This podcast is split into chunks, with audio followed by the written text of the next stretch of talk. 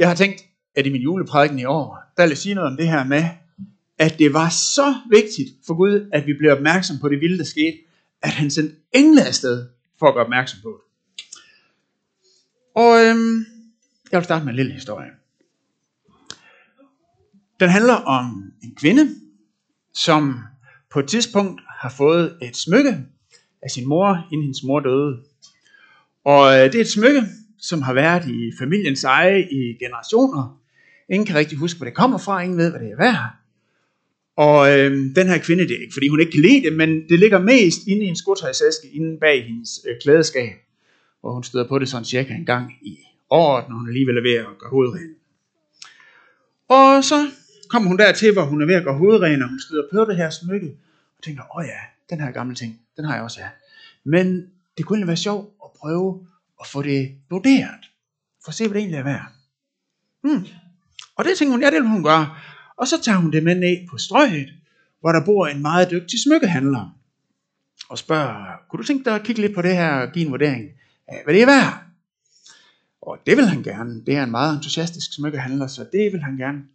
Og han gør sig umage. Han tager den her, I ved, sådan en, som smykkehandler har sådan en lille øjeting ind, og han kigger der, så de kan se alle detaljer i det her smykke, de skal kigge på. Og han øh, tager sig god tid, han vender og drejer det, for at se de forskellige facetter, som stenen er sleven i. Han noterer sig de farver, der kommer, når lyset kommer ind, og den måde, det bliver reflekteret rundt i stenen. Han lægger mærke til teksturen på overfladen, og hvordan at det spiller sammen med dybderne i stenen. Og han noterer sig omhyggeligt alle de forskellige faktorer, som han som dygtig smykkehandler ved, at han skal lægge mærke til. Og han er grundig, og han bruger flere minutter på det. Men lige så langsomt, så kan man godt se, der begynder at løbe sved ned ad panden på ham. Og han begynder at blive stakånden. Og til sidst, så buff, og popper den der lille øjeting ud af, af hovedet på ham. Og han siger til kvinden, ved du hvad, jeg er simpelthen lige nødt til at gå ud i bagbutikken, og så skal jeg nok vende tilbage. Og han går sådan lidt ud i bagbutikken med urolige skridt, og så tager han lidt større øjeting i, der er lidt skarpere. Og han laver nogle opslag på internettet, og han ringer til sine øh, ekspertkollegaer. Og lige så langsomt så finder han ud af, hvad det er, han har at gøre med her. Han finder ud af, at det er et unikt og antikt smykke, som de fleste smykkehandlere på internationalt niveau har hørt om på et tidspunkt, men det har været forsvundet fra jordens overflade i mange år. Og den teknik, som det er lavet med ved de her smykkehandlere, det er en, en teknik, som ingen smykkehåndværkere behersker længere. For det er lavet med en helt bestemt metode, som nu er gået tabt. Og han indser efterhånden smykkehandlerne, at det her smykke, det er mere værdifuldt end nogen af de smykker, han tilsammen har haft i sin smykkebutik de sidste femogtredive år, hvor han har bedrevet handel med smykker på højt niveau. At det er mere værdifuldt end noget, han har set på nogen udstilling eller noget andet sted i hele sit liv, hvor han har været optaget af dyre smykker. At det, han står med, er uendelig værdifuldt. At det er fuldstændig unikt og umuligt at sætte pris på. Uvurderligt kostbart. Og han reflekterer over det, og mens han gør det, så lyser hans øjne op, og han ved slet ikke, hvordan han skal reagere, om han skal grine eller græde, og det eksploderer i hans bevidsthed, og han begynder at prise det, som han har opdaget i det her smykke. Han reagerer med hele sit menneske, med alle hans følelser, med hans vilje, med hans krop, og med hans intellekt, alt hvad han ved om smykker, som han har skabt sammen hele sit liv, det. Og han begynder at prise det, og han går ud, og løber ud i butikken, og begynder at prise det over for hende kvinden, som egentlig ejer smykket. Han begynder at dele evangeliet, de gode nyheder. Og da hun indser smykkets egentlige værdi, så bliver hun fuldstændig lamslået og målløs. For hun indser, at hun hele sit liv frem til nu ikke har levet sit liv i overensstemmelse med den værdi, som hun havde til at ligge i en skotøjsæske inde bag hendes klædeskab. Men fordi hun nu kender smykkets sande værdi, så tænker hun også, at hun kan ikke leve videre, som om ingenting var sket. For det første, så ændrer det hendes øh, syn på hendes mor, som har givet hende det her smykke. Hun finder ud af, at det er langt større gave og langt større kærlighed, som hendes mor har vist hende i det her, end hun først havde antaget. Og det ændrer også hendes syn på sig selv, for hvilken helt utrolig værdi, som hun egentlig er blevet givet. Og så ændrer det også hendes syn på fremtiden. Fordi åbenbart så er hun multi, multi, multi milliardær, og det åbner helt nye muligheder og helt nye prioriteringer i hendes liv, for hendes brug af hendes tid og hendes fokus og hendes, hendes energi og alting, ser hun i et nyt perspektiv. Og hele hendes liv ændres på grund af, at hun indser værdien af det smykke, som hun ejer. Den her lille historie illustrerer bedre end noget andet, jeg kan komme i tanke om, hvad det er, juleevangeliet vil gøre os opmærksom på. Frygt ikke. Se, jeg forkynder jer en stor glæde, som skal være for hele folket. I dag er der født jer en frelser. Han er Kristus, Herren. Måske har vi engang en brug for, at der kommer en to og en halv meter høj engel og siger, halleluja, for at det ligesom bliver klart for os, hvad det, hvor vildt det er, og hvor stort det er. Og måske sender Gud så en engel til dig i aften, hvem ved. Men ellers vil jeg foreslå dig to konkrete praksiser, som vi alle sammen kan benytte os af, for at udforske den gave, som Gud har givet dig i julen. Den første praksis.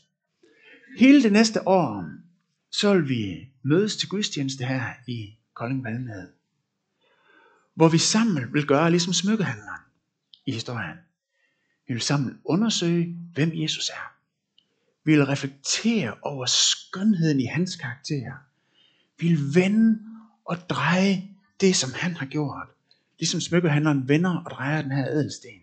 Og tænke over, hvad det betyder for alle de andre ting, som er i vores tilværelse. Og hvordan de forskellige faktorer passer sammen. Og vi bliver ved med at analysere og undersøge, til det overvælder os og aktiverer alt i vores person, til vi bryder ud i tilbedelse. Så det er det første praktiske håndtag. Vær med i et fællesskab, hvor Jesus udforskes og tilbedes. Og så er det andet praktiske håndtag. En gang imellem, så har vi alle sammen brug for en, ligesom smykkehandleren, der hjælper os til at se på det, vi har fået igen. Hyrderne i juleevangeliet, de fik en hel flok engle, som skulle gøre dem opmærksom på, hvor vildt det var, det som skete, da Jesus blev født. Og kvinden i historien fik den her smykkehandler til at hjælpe sig.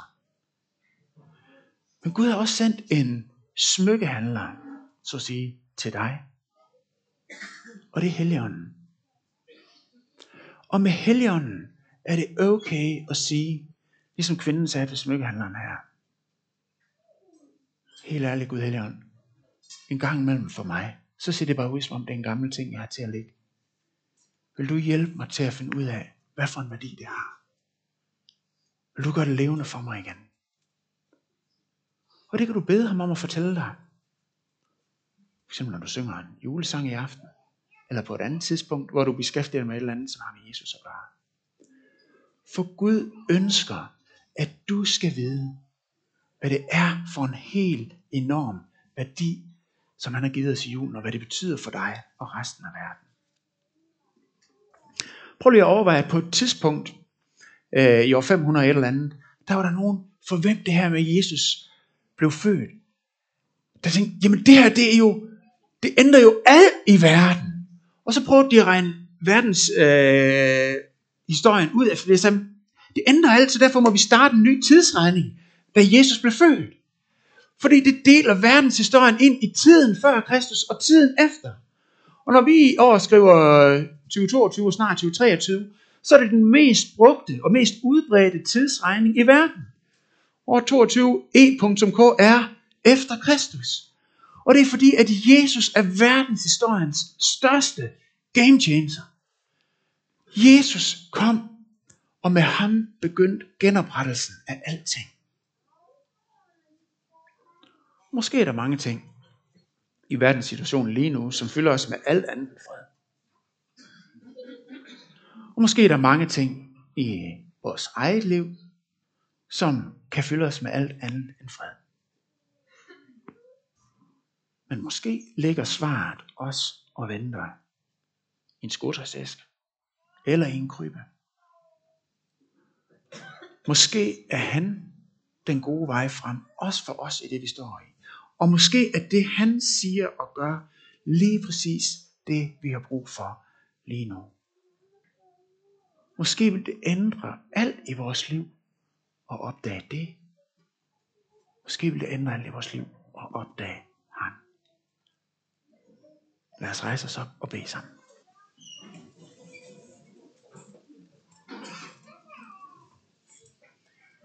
Jesus, vi vil ære dig og takke dig, fordi du så dristigt lod dig føde som et lille bitte barn, for at komme os til hjælp.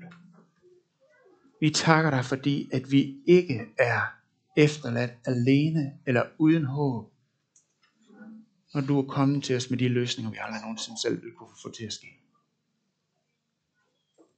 Og Gud Helligånd, vi vil bede dig om, at du vil kaste lys på det igen. At vi må se, hvad det er, du har givet os. At det må vokse i vores sind og vores tanker og vores vilje og vores bevidsthed. Til vi ser, at du er kommet for at gøre alting nyt. Jeg beder for enhver, hvis største ønske i år er, giv os fred. Du vil komme og sige dit frygt, ikke som kun du kan sige det. Og du vil fortælle os, hvad du er i gang med at gøre. Jesus, vi vil tilbede dig. For det du gør, den du tilbeder dig at være i vores liv. Vi tilbeder dig, fordi du er hos os. Tak, Jesus. Amen.